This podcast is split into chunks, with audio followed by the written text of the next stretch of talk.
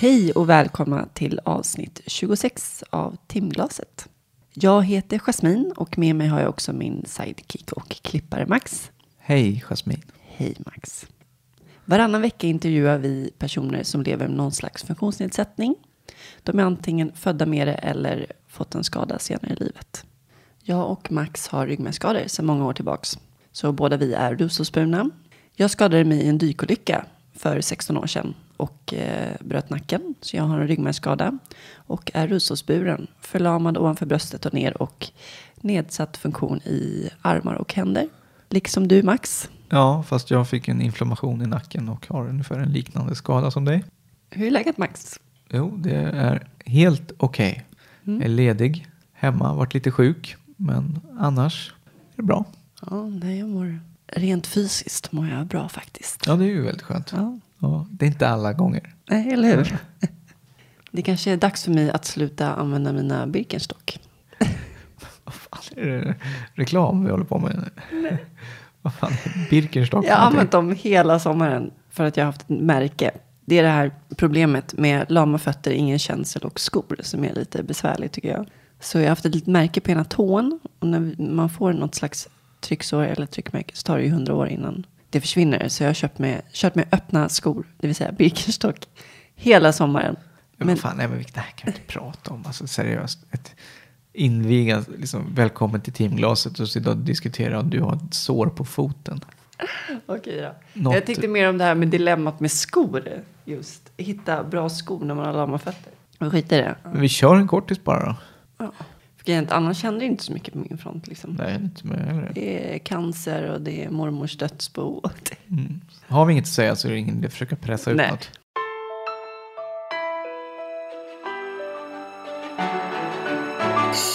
Idag ska ni få höra intervjun med Ninni som vi spelade in i våras. Ninni har muskelsjukdomen spinal muskelatrofi och är rullstolsanvändare. Vad betyder det? Det är en slags muskelsjukdom då musklerna sakta förtvinar och man blir försämrad. Men sen uppfattar jag det som att det stagnerar och sen är det olika hur pass funktionsnedsatt man blir helt Ah, enkelt. okej. Hon arbetar bland annat på Atlas Assistans och eh, var med och startade och driver webbplatsen funktionshinder.se. Hon har varit med och skrivit en bok som heter Jag har en sjukdom men jag är inte sjuk. Och nu tio år senare så har det kommit en uppföljare av den som heter just Jag har en sjukdom men jag är inte sjuk. Tio år senare. Så den boken åker hon omkring och föreläser om nu. Okej.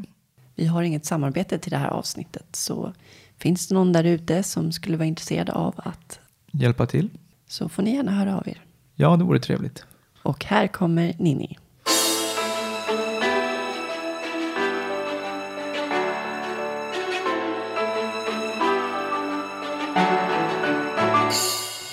Hej Ninni och välkommen till timglaset. Hur är läget?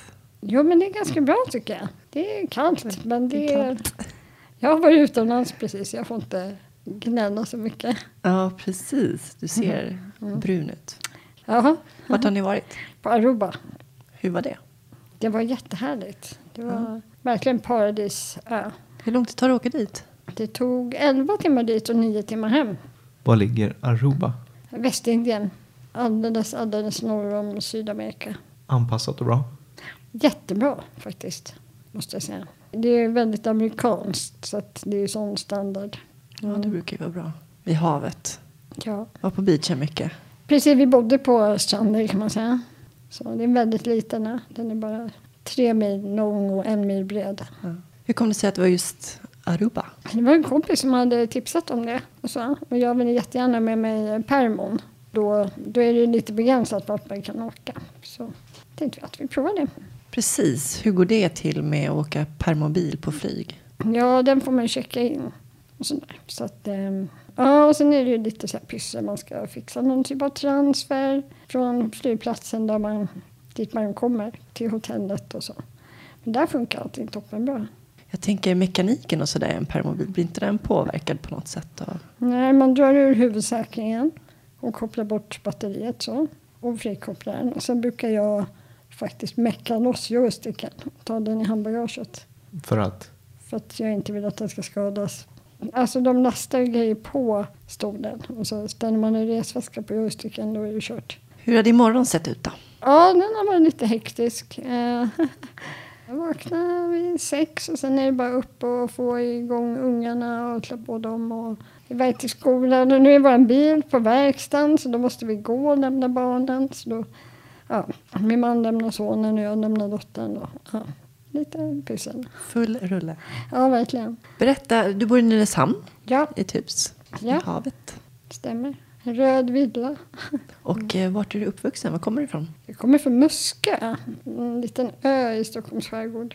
Det där med tunneln va? Man åker. Ja, men precis. Tre kilometer tunnel under vattnet eh, för att ta sig dit. Det är en sån här militärbas. Min pappa var militär och han jobbade. Så där är jag uppvuxen. Sen flyttade vi till Nynäshamn när jag gick på gymnasiet. Morsan då? Jobbar hon med? Morsan, nu är hon eh, assistent till mig. Okej. Fast hon ska gå i pension nu i maj eller juni. Men hon har jobbat med lite allt möjligt. Så. Städa och ta hand om någon hembygdsgård och ja, lite allt möjligt. Men hon har ju fått lägga mycket fokus på att vara hemma med mig. Har du syskon? Ja, jag har två äldre syskon. Du är ju född med din funktionsnedsättning. Ja. Jag har en medfödd eh, muskelsjukdom, spinal muskeldystrofi typ 2, som ger eh, alltså muskelförtvining kan man säga. Den är väl eh, ganska avstannad, men ja, det är svag i alla viljestyrda muskler. Så hjärta och tarmar och sånt, det funkar som det ska. Hur upptäcker man den? Eh, Alltså svaghet. Jag började gå lite grann runt bord och stolar och sådär. Men sen så slutade jag med det. Och då förstod de att det var något fel. Så det är en neurologisk skada. Vad kan det bero på? Det är ärftligt. Men båda föräldrarna måste bära på anlaget. Och om båda gör det så är det 25% sannolikhet att barnet får SMA.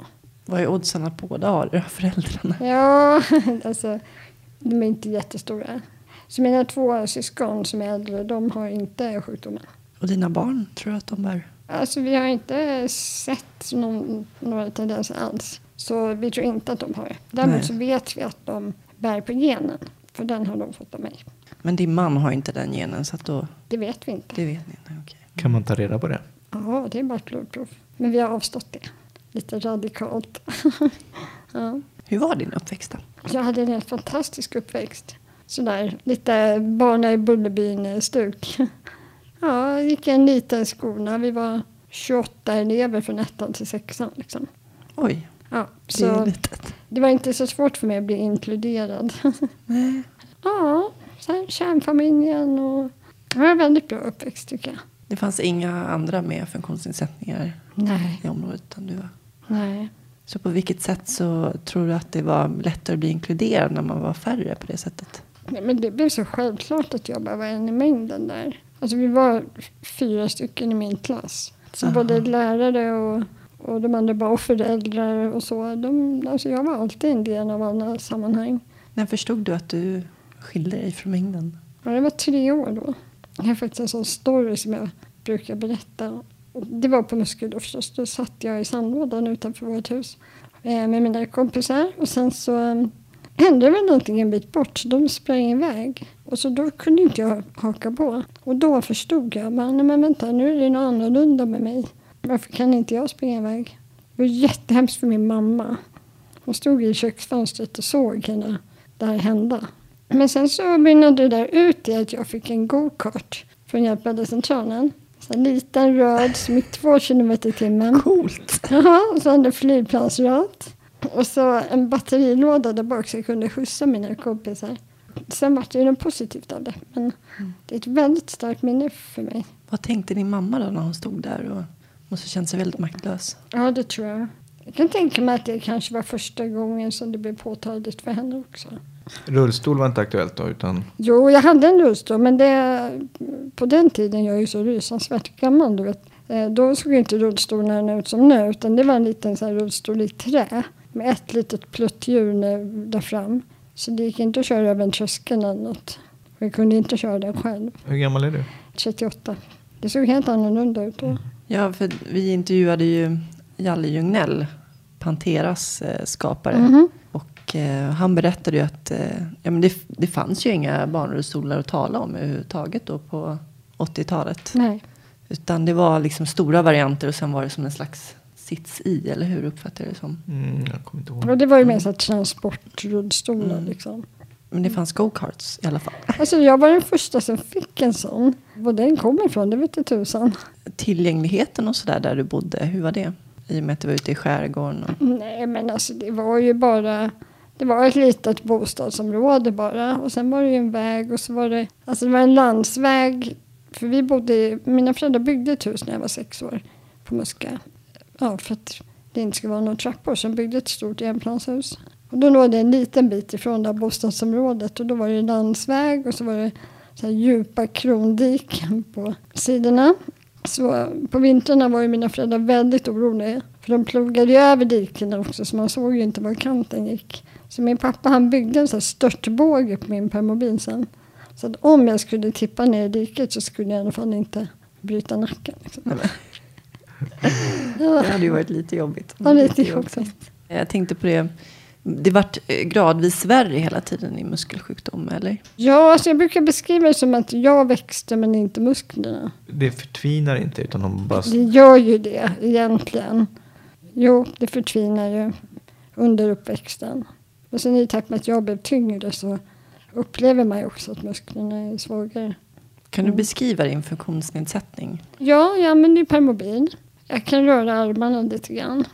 Jag kan inte stödja på benen på något sätt och sådär. Men den stora grejen är ju alltså lungfunktionen som är ja, det som är besvärligt tycker jag. Det andra kan jag leva med. Men inget sådär äh, känselbortfall eller Nej, liknande? ingenting sånt.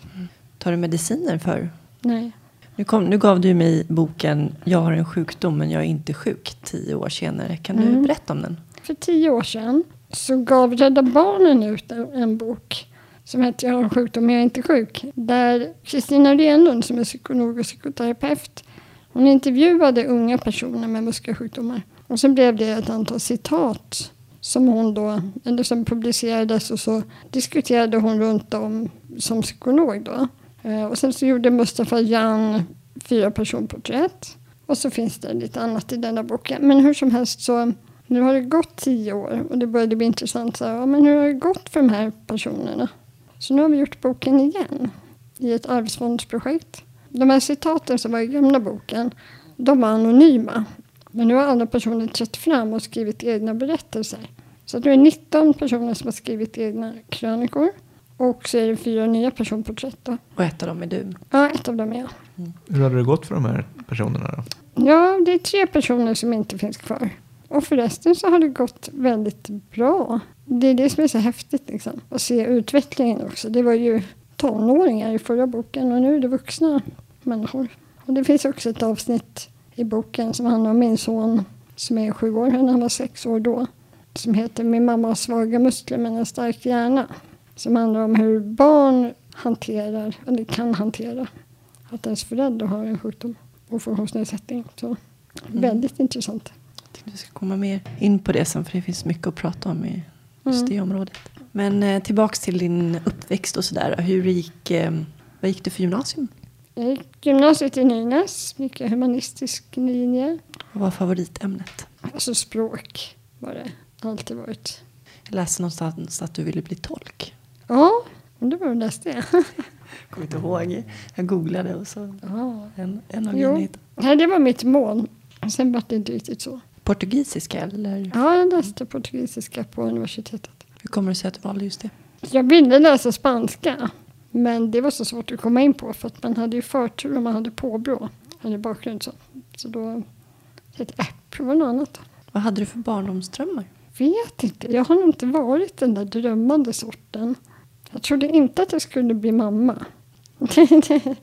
det kom långt senare. Ja. Som barn så nej, det var inte så. Det var inte så intressant. Vad hände efter gymnasiet då? Oj, oj, oj. Ja. Efter gymnasiet så gick jag på komvux ett tag och läste upp lite betyg. Och sen började jag jobba. Eh, vad jobbade jag först? Jag jobbade på Ericsson med datasupport. Sen har jag jobbat på taxi som trafikplanerare på nätter. Sen pluggade jag samtidigt då. Portugisiska och sen psykologi och sociologi. Sen blev jag webbredaktör för en internettidning, eh, Lanternan, som var ett arvsfondsprojekt. Vad sa du, datasupport? Hur kom Jo. du in på det? Det vet katten. Jag jobbade i växeln på Ericsson. Så pratade jag ganska ofta med en kille som jobbade på datoravdelningen, där, eller datasupport. Och han frågade om jag kunde något om datorer. Jag bara, ja, sådär lite. Och så frågade han om jag var bra på att hantera arga människor. Ja, ja absolut det är jag. Så fick jag provjobba där uppe på Helpdesk som det hette. Och det handlade ju mest om att ja, just hantera frustrerade, arga människor och sen skicka dit rätt person. Det var ju skitkul. Vad har du fått för bemötande på dina olika arbetsplatser? Det har varit väldigt bra. Jag är nog skonad tror jag. Jag har aldrig haft något problem med det. Det har väl tagit ett tag för dem att vänja sig liksom med assistansen och sånt där kanske. Att lära sig att veta hur de ska förhålla sig till assistenter och det. När fick du assistans? När reformen kom, 94. Och hur gjorde du innan? Mamma, Hur gammal var du 94? Då var du... 17. Okej, ja. Och då bodde du hemma fortfarande? Ja. Hur var det att få hjälpa mamma? Men det har alltid funkat bra. Sen var jag, jag var på kortis, så här, korttidshem, någon helg i månaden. Levde rövare. Hur gjorde på. du då när du levde rövare? Nej men oj. Ja. Jag vet inte, personalen där var ganska sköna. Så efter arbetstid så kunde de följa med oss ut och på krogen och härja. Men Vart det inte tjafs mellan dig och morsan då, tänker jag? Men Jo, Man kommer så nära varandra. jo, det kan det bli. Fast vi har en väldigt speciell relation, jag och min mamma. Tjafset kom nog när jag var, nu ska vi se, 21. Då träffade jag en kille, eller man, som inte hon alls... Eh, godkände. Ja, precis. Den hela situationen blev så absurd. Så då kastade de ut mig. Bara, nu får du flytta hemifrån. det var det bästa de kunde ha gjort. Så här, nu är det dags att du flyttar. Så, fixa en lägenhet. Nu. Och det gjorde du också? Ja, det gjorde jag. Det gick fort. Sen började, alltså hon har jobbat hos mig som assistent hela tiden. Även då när jag flyttade. Hur funkar det då när man har en kille och sådär? Att, Ja, Hon är skön, min man. mamma. Men sen har det varit att hon... Vi kommunicerar så himla bra. Så om jag ska göra något där det inte riktigt passar att hon är med. Ja, men då får hon byta pass. Alltså så är det. dina syskon, har de hjälpt till någonting? Ja, min syrra jobbade åt mig på nätterna. Sen har hon fått fem ungar så nu hon annat för sig. Jag förstår. Mm. Vad var det med den där killen då som din mamma inte var så förtjust i? Kanske han kommer att höra det här sen. Nej, alltså Var det din första kille förresten? första stadiga killen var det. Eh, dels var han väldigt, väldigt mycket äldre än jag. Och sen så var det lite... Han bodde i Helsingborg. Så när han kom och hälsade på så bodde han liksom hemma hos oss med mina föräldrar. Så det var lite jobbigt. Har du alltid haft bra självförtroende? Ja, det har jag faktiskt. Sen är det klart att det finns situationer där jag inte har det. Absolut. Men jo, i grund och botten så har jag nog det. Vad kan det vara för situationer där du inte har det? Alltså det har nog handlat mest i alltså föräldrarollen. Som en helt ny roll där man är så vansinnigt sårbar. Där hade jag det när jag fick första barnet. Riktig svacka. Det var ju en lång resa också innan du fick Ja. barn. För att först så ville ni adoptera för du var rädd att eh, din kropp inte skulle kunna hantera en förlossning. Ja, Och eh, ni fick inte på nej. grund av din funktionsnedsättning. Mm, precis. Varför får man inte det? Ja, det är en mycket relevant fråga. Det var en lång eh, och seg historia det där. Man kan säga att, ehm, att det handlar om att handläggarna på kommunen ansåg att personlig assistans och föräldraskap går inte ihop. Att jag skulle aldrig kunna knyta an till ett barn. De sa till och med att Stefan, då min man, han skulle ha större chans att adoptera om han först skilde sig från mig. Som ensamstående man. Ja, så ja, det var hårt. Det var en utredning som var grymt kränkande faktiskt. Måste säga. Hur går de tillväga? Ja, det är ju, de går in på djupet och frågar om precis allting. Och det är väl helt okej tycker jag. Däremot så, vi skaffade ju intyg från ja, alltså psykolog och från alltså, anknytningsexpert och läkare och allting. Men de bara nej, nej vi tror inte på det här. Så helt tvärnobben. Hur lång var processen? Mm, jag tror att det tog...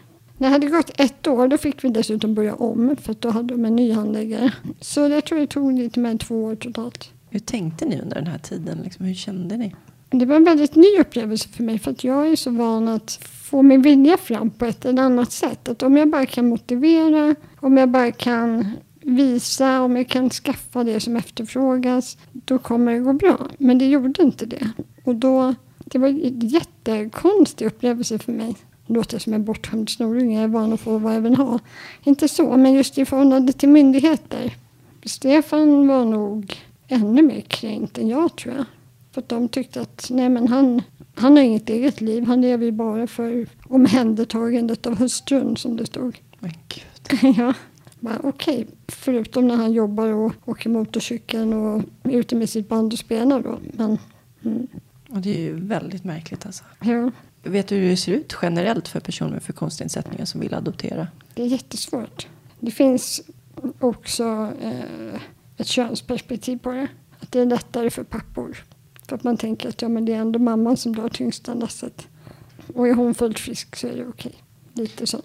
Men okej, motiveringen var i alla fall att eh, på grund av din personliga assistans så Ja. kommer inte barnen kunna knyta sig an till dig. Nej. Och hur eh, konfronterar ni den motiveringen? Ja, alltså det var jättemycket samtal. Sen så när det var dags för nämnden att ha möte, då var vi där och pratade inför dem också. Men det var också känns som att man pratade med en vägg. Hade ni någon advokat som hjälpte till? Nej. Så när bestämde ni er då för att eh, ge upp adoptionen och eh, försöka på egen väg? Ja, det var när vi förstod att det kommer inte gå igenom. För det, man kan ju överklaga beslutet. Men det finns inga länder som tar emot ansökan om man har fått medgivande genom ett överklagande. Så det överklagandet är bara formalia. Så det struntade vi. Så då bestämde jag, men vi kör då. Bära det brista liksom. Vad sa läkarna att det kunde uppstå för komplikationer? De har så lite erfarenhet så de kunde inte säga någonting. Så vi kan inte avråda. För det har vi inga belägg för. Vi kan ju inte lova att det kommer gå bra. Och hur gick det? Ja men det gick ju hur bra som helst. Jag har ju aldrig mått så bra som när jag var gravid. Liksom. För att... Nej, Jag bara hade inga infektioner. Jag kände mig ovanligt stark. Jag mådde bra. Ja, mest för att jag var så glad tror jag. Ja, men det är klart att det påverkar mycket också, Ja. psyket. Precis. Men ryggen och sådär, hur? Nej, inga problem. Och lungorna då? Nej, inga problem heller. Jättekonstigt. Ja, för du måste ju trycka på lungorna liksom. Ja, det var det de var oroliga för. Jag är inte Mm. så stor. Jag är väldigt... Jag är 1,47 nog liksom. Mm. Men den fick, han fick plats bra. Mm. Och han växte normalt. Och, Ja, sen så vart det planerat kejsarsnitt en månad för tidigt då. Och hur kändes det när han väl kom ut? Grejen var att han var, var väldigt svag när han kom ut. Han hade bajsat i fostervattnet och fått ner det i lungorna så han mådde inte så bra. Men sen, ja, han hamnade ju på neonatalen. Så det var lite svårt att knyta an faktiskt i början. Det tyckte jag. Stefan tog mycket med honom. Och när var det här? När fick du? 2008, mm, sju år sedan. Han heter Liam. Ja, Hur träffade du din man? på nätet. Innan man började nätdejta. Vi träffades 2001, 14 år sedan. Hur gick det till? Vem tog kontakt först? Det var på någon webbcommunity. Vilda webben tror jag den hette. Och så, så bara såg jag ett roligt användarnamn så skrev jag till honom bara. Så skrev han tillbaka och så började vi chatta lite. Jag var inte ett dugg intresserad för jag hade precis lämnat ett jättejobbigt förhållande. Och han bodde i Småland. Men han bara, äh, jag kommer upp och hälsa på dig. Hade du en bild på hela dig själv så att du berättade om din eh, Ja, muskelsjukdom Ja. också? Mm. jo han visste allting. Och hur eh, reagerade han på det? Alltså han har en väldigt skön inställning. Han är så här, ja, ja, men alla har någonting. Det är inte alltid det syns utanpå, eller det kan vara vad som helst. Du har SMA, ja, okej. Han gör inte så stor sak av, av det. Hade han själv någon tidigare erfarenhet av personer Nej, med ingenting. Och hur var det då när ni träffades första gången? Ja, nej, men det var väldigt speciellt då. För Stefan hade sagt till mig så här, ja, men eh, jag kommer upp och hälsar på dig. 45 mil liksom. Nej, så det gör du inte alls det. Jag hade en annan dejt inbokad dessutom. Åh gud. Ja, nej men i alla fall så tänkte jag, ja, men jag får ge den här snubben en chans. Eh, så jag avbokade den andra dejten. Och sen så mm, kom han upp och uh, ja, in i min hall stövlar en så här bonnig smålänning med så här fula ekoskor och mockajacka och så här, man kunde se att mamma har klippt håret. Jag bara oh my god. Uh, sen, Vet han om att du tyckte så här? Ja, han vet det. Jag har mobbat honom mycket för de där skorna bland annat. Nej, men sen så satte han sig ner på knä och så kramade han mig och jag bara dog. Och så såg jag hans ögon och bara, nej men shit alltså, vilken kille.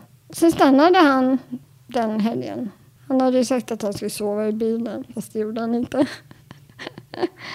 ja, och sen åkte han upp till mig nästan varje helg i några månader. Innan han sa upp sig från sitt fasta jobb och sitt fasta band som han spelar med och allting och flyttade in hos mig. Ja, musiker. Ja, Vad är det för musik? ja just nu spelar han i tre olika band, men han är pianist. Vad är det för genre då? Eh, Det är lite olika i de olika banden. Men nu, just nu är det mest coverband. Men eh, när vi träffades så spelade han i ett band som, som körde egen musik och turnerade och åkte i, spelade i England och sådär, USA. Tycker du om den musiken? Uh, jag passar på det. Nej, de är jätteduktiga. Det är inte det. Men jag har kanske lite annan musiksmak. Och vad är det? Jag lyssnade mer på eh, lite hårdrock, eh, grunge och så, sånt stuk. Och sen eh, flyttade han in till dig eller? Ja, precis. Och hur tyckte han det var att leva med en person som har personlig assistans? Ja, alltså, jag hade försökt förklara det där för honom. Eh, hur, hur det är och, och så. Men han, han är den mest flexibla människa jag känner. Han hanterar situationer vart efter de uppstår. Sen, det är klart att han inte alltid har tyckt att det är jätteroligt att det finns en till person i hemmet. Han kan inte sitta naken i soffan söndag morgon. Liksom. Eller det kan han, men det skulle han inte göra. ja, men det har ju också blivit en process i det där. att i början när vi dejtade eller flyttade ihop och sådär, då var vi mycket ensamma. Han och jag. Att han hjälpte mig med det som jag behövde och så. Och hur kändes det? Att han hjälpte dig med det? Ja, det kändes helt naturligt med honom. Vilket är konstigt för jag var lite bränd sen tidigare. I ett annat förhållande som jag hade så den killen hjälpte mig jättemycket också. Men sen när vi separerade så sa han att han hade tyckt att det var ganska jobbigt att ha det så. Men han sa inte det under tiden. Så jag var lite sådär, oh, det var lite svårt ändå. Men just med Stefan så, nej, det kändes naturligt. Eh, Men sen så har jag ju behövt assistans mer och mer. Men han har ju sitt liv trots allt. Men det funkar bra. Mina assistenter är väldigt bra på att vara i bakgrunden. Det, Kan du beskriva ditt hjälpbehov? jag behöver egentligen hjälp med nästan allting faktiskt. Även på nätterna med att vända mig och kanske hosthjälp och sådär. Och eh, igår så var det omprövning också av, din, av ditt assistansbehov. Ja. Hur gick det? ja, men det är hur bra som helst. Skönt. Ja, det var så på det sättet som jag tycker att det ska vara. Det var ett uppföljningssamtal. Det var en ny handläggare men hon ringde bara för att jämföra om mitt behov hade förändrats sen sist. Så det var bara telefonsamtal? Ja. Gud vad skönt. Så du slapp den här beryktade tre timmars Ja. Förhörning. Vi pratade en halvtimme ungefär och det var mest för att stämma av. Så här, ja, sist så sa du si och så. Stämmer det fortfarande? Ja, det stämmer. Ja, vad bra. Mm, check. Gud vad skönt. För det är ju inget man tar för givet. Nej, jag var ju förberedd på det värsta. Tänkte det. Har dina men- timmar blivit neddragna någonting sen Nej. de stramade åt? Nej. Och det var det jag var rädd för, för jag har en del dubbeltimmar som jag behöver när jag reser. Och jag reser jättemycket i jobbet. Och då tänkte jag att om inte jag får mina dubbeltimmar nu, då är det bara att säga upp mig. Vad betyder dubbeltimmar? Att jag har två assistenter samtidigt. Okej. Vad jobbar du med? Jag jobbar i eh, det här projektet. Jag har en sjukdom, men jag är inte sjuk tio år senare. Nu när boken har kommit ut så blev vi beviljade pengar från Arvsfonden för att köra ett år med konferenser och seminarier och medverka på mässor och, och lite så. Ehm, Så jag far omkring och syr ihop spännande dagar och så. Det Det är, låter kul. ja, det är både för personen själva som har eh, muskelsjukdomar och sen är det ju även mycket personal, anhöriga, sådana dagar. Och vad gör du då när du reser runt och åker utanför Sverige också? Jag har inte gjort det nu. När boken kom för tio år sedan då var jag i Finland. Men jag vill helst inte åka så långt. Det blir ju lite roddigt med allting med barn och så. Men eh, hela Sverige. Vi ska ha uppe i Sundsvall och vi ska ha nere i Göteborg och Jönköping kanske. Ja, lite så. Och sen fick du ett till barn också. Ja, Och det gick lika bra. Ja, eller det, det gick nästan bättre på ett sätt. Hon kom ju lite grann som en överraskning. Vi hade försökt att få ett barn till, men det tog sig inte. Då tänkte vi att nej okej, men vi har ett barn och vi, vi är nöjda med det. Så vi startar företag. Vi startade Atlas Assistans då ihop med Stefan och Susanne. Och sen några månader senare så var jag gravid. förstås. Men jag mådde jättebra då också. Men när hon kom så mådde hon jättebra, min dotter. Och det gjorde också att det blev lättare för mig. För när jag vaknade ur narkosen så låg hon redan hos mig. Och det hade jag sagt att jag verkligen ville. I och med att Liam, honom fick jag inte se förrän efter flera timmar. Så äh, vi fick en helt annan kontakt redan från start. Och sen så var jag ju... Jag hade ju hittat mycket lösningar med första barnet. Som jag hade användning för sen. Med nummer två. Så det kändes mycket enklare allting. Sen har hon ett jävla humör så hon är inte enkel på så vis. Hur gammal är hon? Hon är tio och ett halvt och är som en liten tonåring och smäller i dörrar och kastar sig på golvet och krokodiltårar. Du, eh, jag tänkte på eh, en sak som berörde mig just när det här med att adoptera.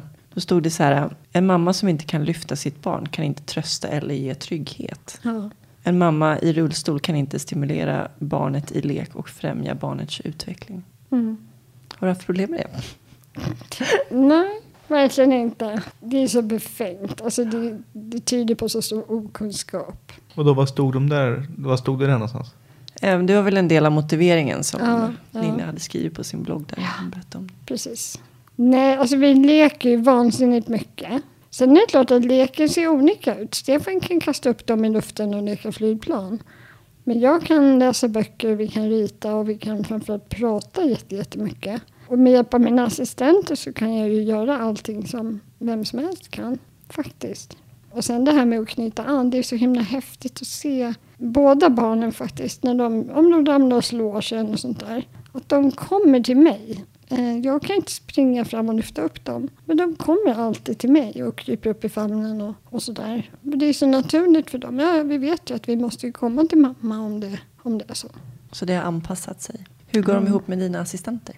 Ja, men det är roligt det där, för det, de är olika barnen. Liam han har aldrig brytt sig särskilt mycket om assistansen. Han har liksom Ja, men han har alltid vetat att allting går genom mig. Han frågar mig, kan jag få ett glas mjölk? Ja. Och sen är det i och för sig assistenten som händer upp, men han kommer alltid till mig. Alma är mycket mer kontaktsökande med assistenterna. Tycker att det är lite roligt att smyga in på assistentrummet och så. Men jag, jag och mina assistenter har ett jättebra samarbete. Så vi pratar otroligt mycket om förhållningssätt och hur kan man göra för att inte vara kall och hård men ändå inte så inbjudande. Den balansen. Det är det Precis. jag vill uppnå hela tiden. Har du många olika assistenter? Jag har sex assistenter på schema. Då är en Stefan och en är min mamma. Men nu kommer det förändras lite grann för att mamma går i pension. Sen har jag ett par vikarier också. Hur, hur mycket får assistenterna säga till dina barn? Ingenting egentligen. Eller det, det är förenklat. Om jag sitter med ryggen mot och Alma går och hämtar kökskniven, ja, då får de ingripa. Men det är inte så att eh, assistenterna skulle säga att nej, du får inte leka med den där eller var försiktig så du inte spinner. Nej. Och jag har också varit noga med att det är viktigt att inte barnen känner sig iakttagna av assistenterna. Om barnen är i ett annat rum än jag och assistenten går förbi så vill jag inte att de tittar vad barnen gör eller så. Utan de ska inte ha extra ögon på sig hela tiden. Brukar de utmana assistenterna någonting då? Testa gränserna? Eftersom de vet att de inte Ah. får säga till dem. Jo, men det kan nog hända. I alla fall med, med Liam som nu är sju. Att han, om han gör någonting dumt så vet han att assistenten har sett det. Då kan han bli lite så här förlägen eller vad man ska säga. Oj då. Mm. Och så. Men eh, assistenterna ibland om det, om det är någonting viktigt så kan de smsa till mig så här. Jag hörde att Liam gjorde det här och det här på övervåningen när inte du var där. Så att han inte vet att, att det kommer från dem. Det är smart. Ja, Kommunikation är verkligen A och O med Ja. personlig assistans. och Man jag är så... hela tiden kommunicera. jag har haft sån himla tur eller vad det nu är. Men jag har haft samma assistent jättelänge. Som har jobbat kortast tid har jobbat i sex år. Så Det är det är tid. jätteskönt. Hur tänker du när du väljer dina assistenter? Vad är det för personer som... De är väldigt olika. Sen tror jag att jag ofta tror att jag vill ha en viss typ, fast det är inte det jag vill. Ett tag så letade jag bara efter personer som absolut inte hade jobbat inom barnomsorg, som helst inte hade egna barn, som var otroligt laid back och sådär. Men det, det blir jag ju galen på. det är en jättefördel att någon har egna barn. Inte för att de så att säga, hjälper mig, men man kanske har ett annat, ett annat sätt att se.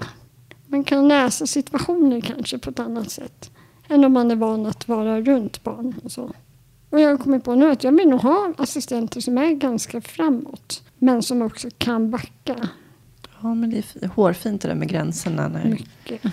assistenter inte får ta över för mycket Ja. och de ska hålla sig. Det är, det är svårt. Ja. När eh, assistansreformen eh, tog fart eh, 94 där och du, hur, hur förändrades vardagen för dig då? Egentligen inte så mycket. För att det var, jag bodde ju hemma då.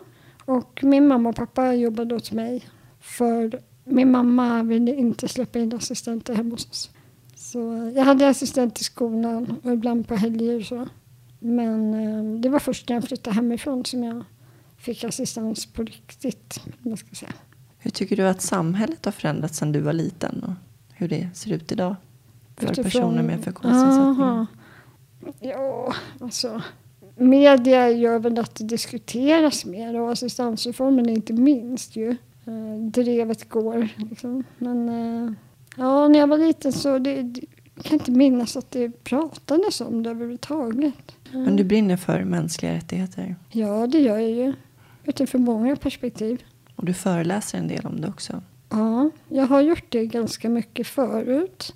Sen har jag jobbat med Atlas i några år och inte lagt fokus på föreläsningar och det. Men nu i och med det här bokprojektet som jag jobbar i så blir det mer igen. Vad är ditt främsta budskap? Den var svår. Egentligen så gillar jag inte så här klyschor typ vill man så kan man. Alltså sådär. Inte, men, men jag tror att, att det är viktigt att fokusera på möjligheter. Sen kan inte alla göra allting. Alla kan inte bli världsmästare i simning. Så är det. Men um, om man vill prova så ska man få chansen. Tycker jag. jag. Mina föräldrar har varit mycket så lösningsfokuserade och möjliggörande. Så. De har, ”Jaha, vill du göra det här? Okej, hur ska vi göra då tycker du? Så. De har aldrig sagt nej det kan du inte. Jo, när jag var riktigt liten så ville jag ju bli frisör, kom jag på nu. Och de sa aldrig så här, nej det kommer du inte kunna. Utan de sa, jaha, ja vad kul. Vi får väl se hur det blir. Det är härlig inställning. Ja. Hur ser prognosen ut för din sjukdom? Ja, alltså egentligen så är den ju avstannad. Så jag ska väl vara typ så här, tänker jag. Sen kan man aldrig veta. Och graviditeterna tog ju på kroppen ändå. Eh, muskelmassa och... Men eh, det finns ingenting som säger att det skulle ha förkortad livslängd eller någonting sånt. Det var ju tre som hade gått bort. Där, vad hade de gått bort av? De hade en annan Duchennes-muskeldystrofi. Som är lite mer aggressiv kanske. Ja, precis. Okej. Vad har du för planer för framtiden nu? Förutom eh, boken och allt jobb som är med Ja. den. Ja, nej men det, det blir ju mitt fasta jobb om man säger så med bokprojektet. Sen håller jag på att plugga till kostrådgivare också samtidigt. Så det, Kostrådgivare. Ja. Jag är vansinnigt intresserad av eh, mat och eh, kost och hur, hur vi påverkas av vad vi stoppar i oss. Och så. Sen är jag absolut ingen fanatiker. Jag är fullständigt chipsberoende och dricker alldeles mycket vin ibland. så det är inte så. Men jag, jag är intresserad av det. Jag skulle gärna vilja utveckla det mer. Har du alltid varit det? Nej. Det tog fart för att min man Stefan började träna väldigt mycket. Och i och med det så behövde han ju äta bättre. Så läste jag på lite och tyckte men det här var intressant. Jaha. Så sen anmälde jag mig till en, eller köpte en utbildning. Så det håller jag på med. Vad tycker du om att laga för mat? Jag tycker om att laga enkel och opretentiös mat. Inte så här pilgrimsmusslor med tryffelolja utan så här, här var en god eh, kycklinggryta.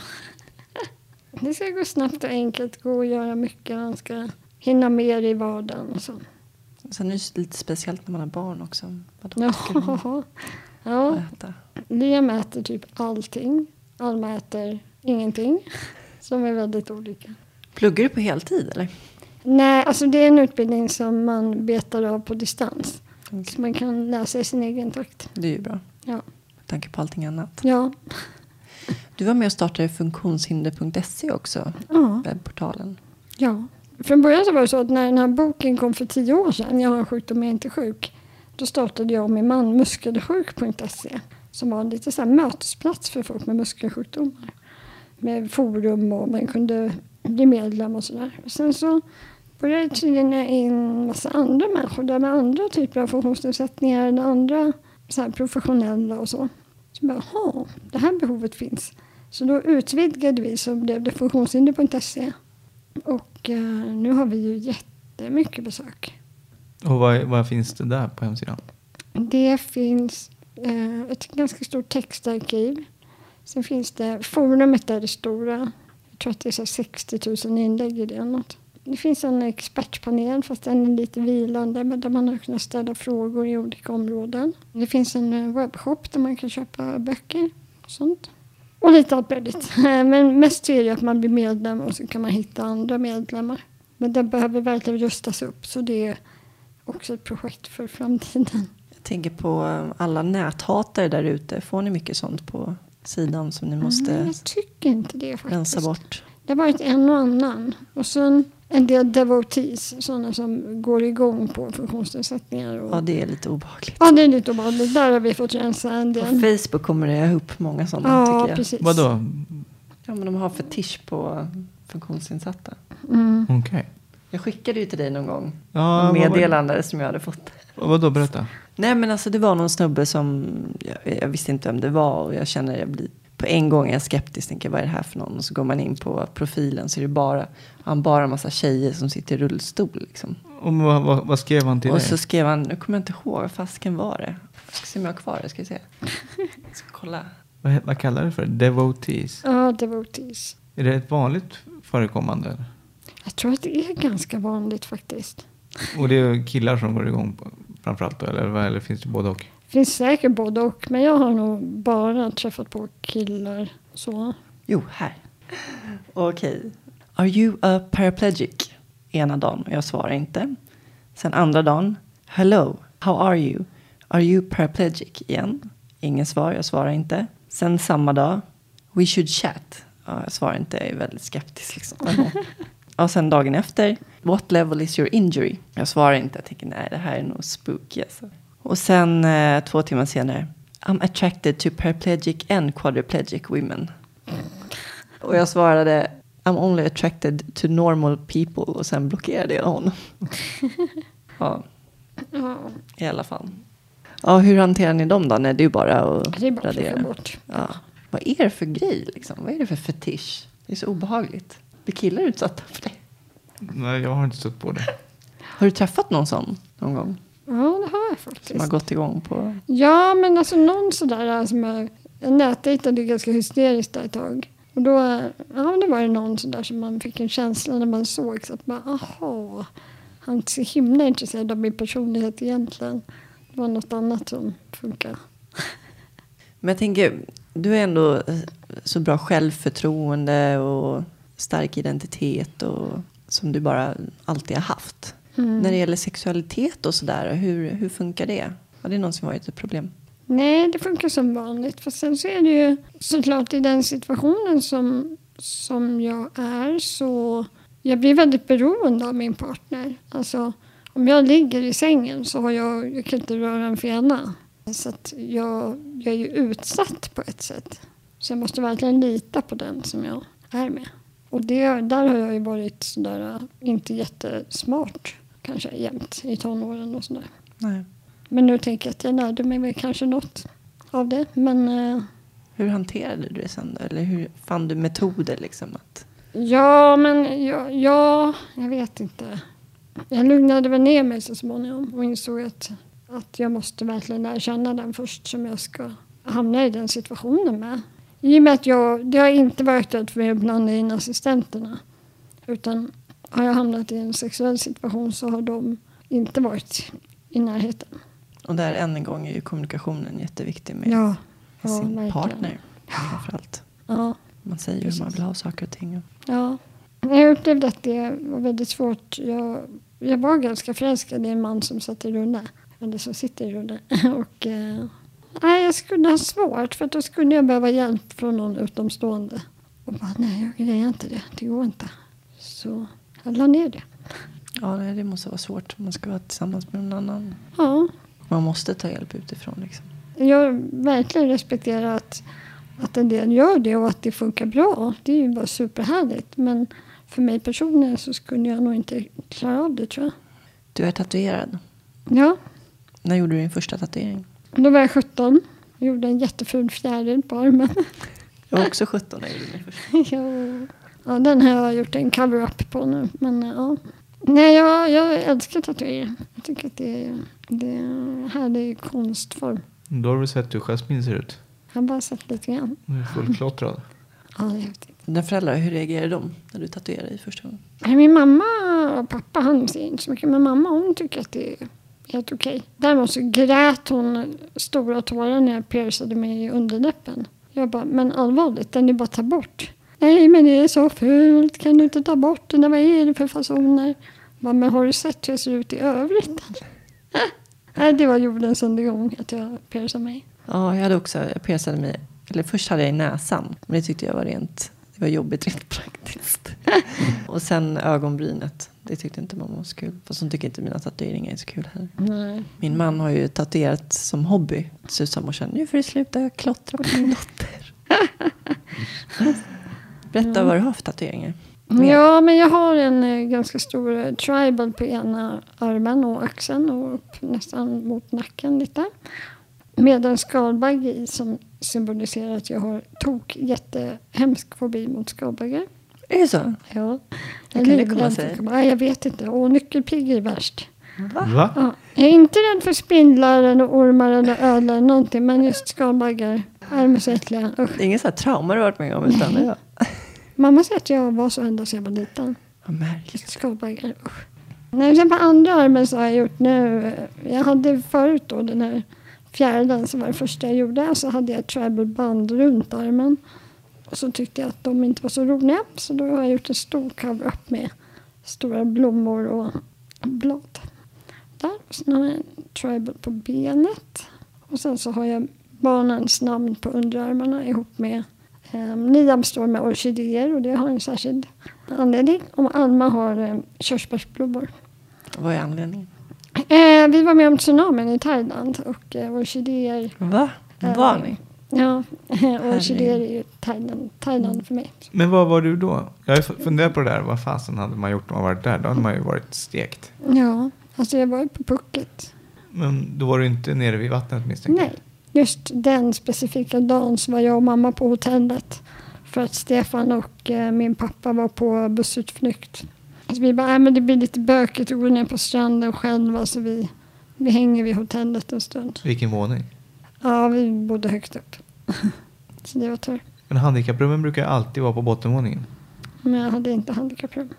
Men det var, hotellet låg en bra bit upp så att vattnet nådde bara precis fram till det hotellet. Ja, så det var ju himla tur. Vi skulle ha varit på en annan strand den dagen hade vi bestämt egentligen.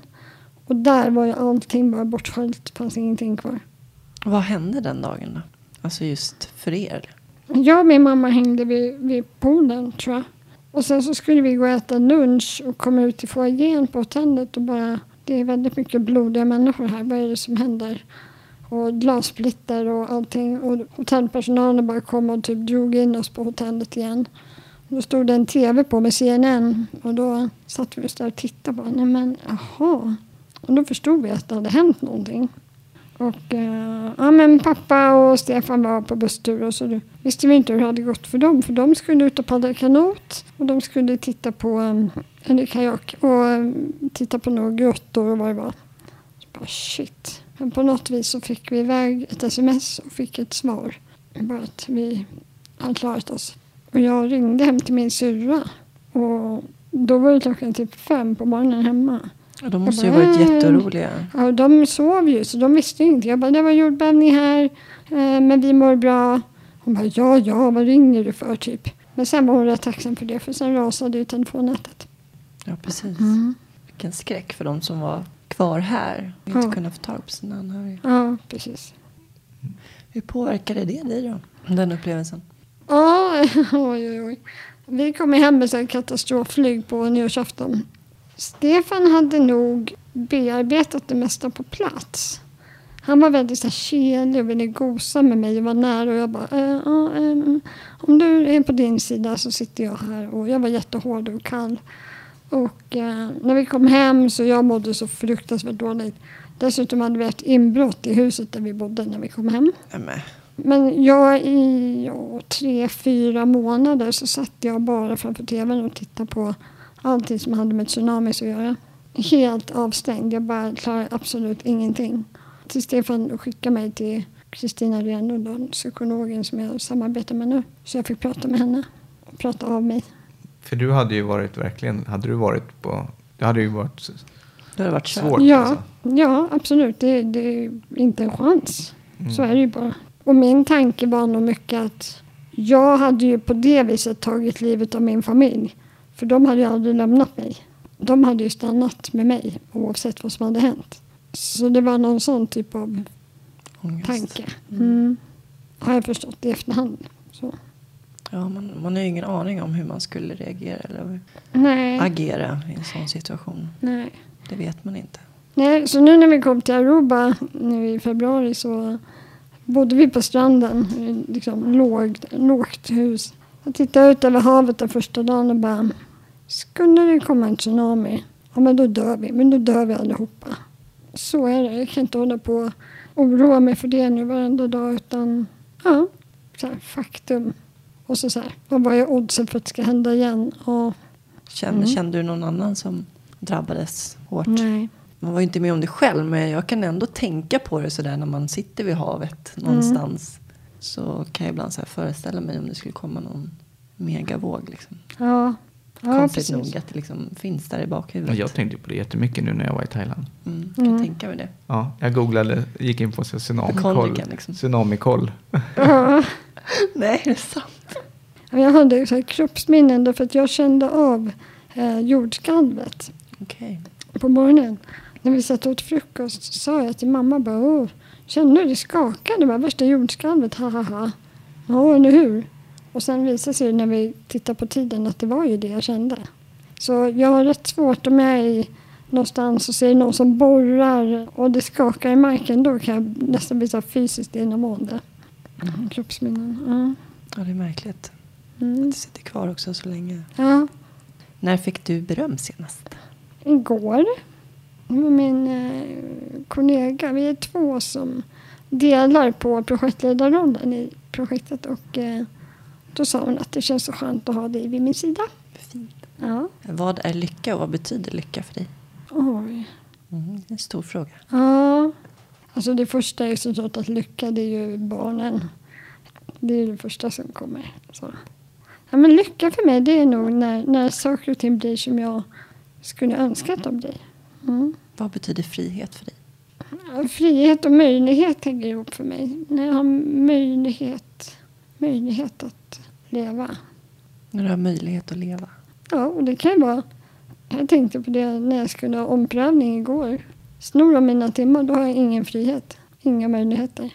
Mm, vi delar nog samma känsla. Jo. Om du fick leva om ditt liv, skulle du göra någonting annorlunda? Spontant måste jag säga nej eftersom att jag är väldigt nöjd med där jag är idag. Så jag, jag tar med mig alla erfarenheter och tänker att de är värdefulla. Men jo, det finns saker som jag önskar att jag hade gjort annorlunda. Men det är mer på detaljnivå. Jag önskar att jag inte hade jobbat när Alma var nyfödd. Det är en sån sak. Det gjorde du alltså? Mm, det måste vara Ja. tufft. Ja, jag var lite dum i huvudet. Faktiskt. Med facit i handen. Men det är, jag har bara mig själv att skylla. Men det är sådär. Jag tycker inte att man ska ångra så mycket. Men det kan jag göra faktiskt. Hade du med henne på jobbet då eller? Ja, jag jobbade mycket hemifrån och sen hade jag med henne.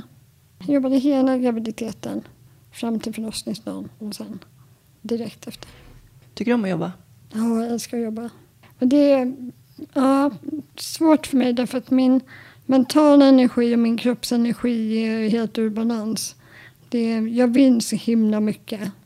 Men jag, min kropp orkar inte hur mycket som helst. Och då måste jag begränsa mig och det är jag världssämst på. Att säga nej är inte min starka sida. Vad skulle du vilja säga till någon som inte har någon erfarenhet av personer med funktionsnedsättningar? Hej. Så sa Stefan också. Gjorde han? Ja. Jaha. Ja, Ja. Och, men vad skulle jag säga? Herregud. Alltså, jag tänker att alla människor som har funktionsnedsättningar är ju olika. Det är ju inte en och samma person. Så det, jag kan inte säga någonting som ska representera gruppen funktionsnedsatta. Det, Har du blivit diskriminerad någon gång? ja, i adoptionsutredningen. Har du blivit det när du varit ute någonting? Nej, det har jag inte. Men däremot så de här standard... Åh, vad roligt att sådana som du får komma ut. Och de där klassikerna. Men eh, det ser jag väl inte som diskriminering. Du vet. Vad ska du göra idag? Nu ska jag åka hem, äta lunch och jobba. Och sen ska jag hämta barnen. Sen tror jag att jag ska följa med Liam och han ska få prova ninjutsu. En kampsportsgrej. Ehm, så det tror jag att jag ska göra. Tack så mycket för att du kom och berättade om ditt liv. Tack själv.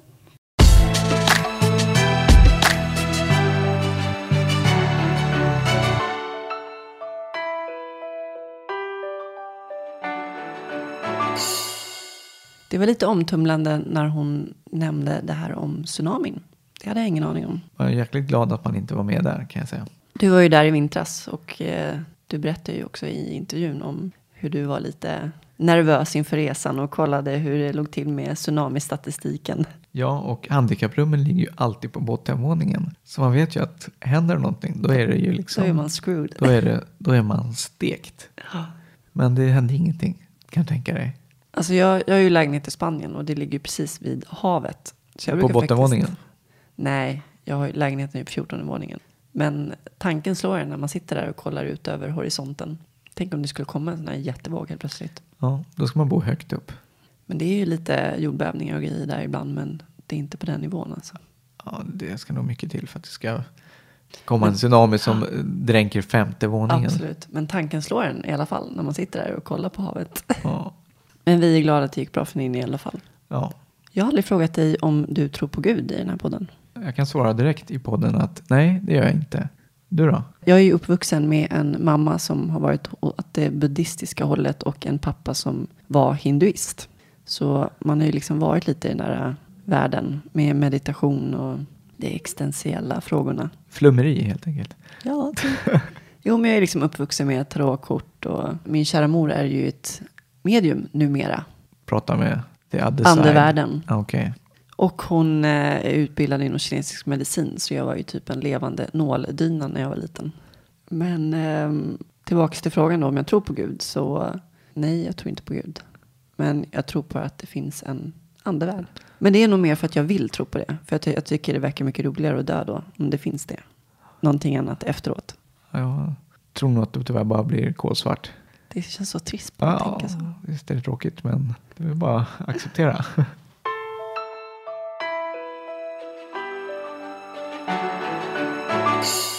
I nästa avsnitt ska vi träffa en av tre göteborgare som vi intervjuade när vi var där på vår turné. turné och turné. Tur retur Göteborg. Ja.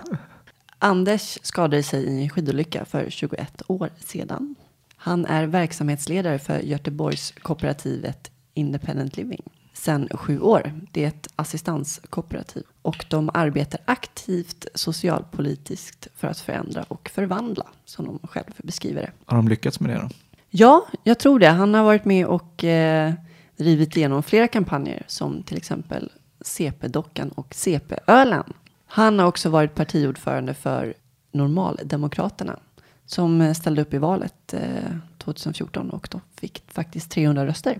Men det tycker jag vi pratar mer om nästa gång. Vi har just nu inget samarbete så vi söker gärna någon som tycker att det verkar kul att eh, stödja vår podd. Ja, det vore trevligt. Hör av er. Gärna det. Vi har en hemsida, www.timglasetpodd.se och vi finns i sociala medier, Facebook, Twitter och Instagram där ni gärna får följa oss och eh, diskutera avsnitten, kommentera och eh, säga vad ni tycker och tänker. Och ni kan kontakta oss via kontakt timglasetpodd.se. Do it.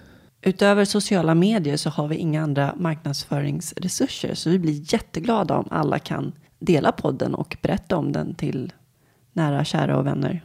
Sprid den. Nu kör du din. Adjö. Ha det bra. Hej då.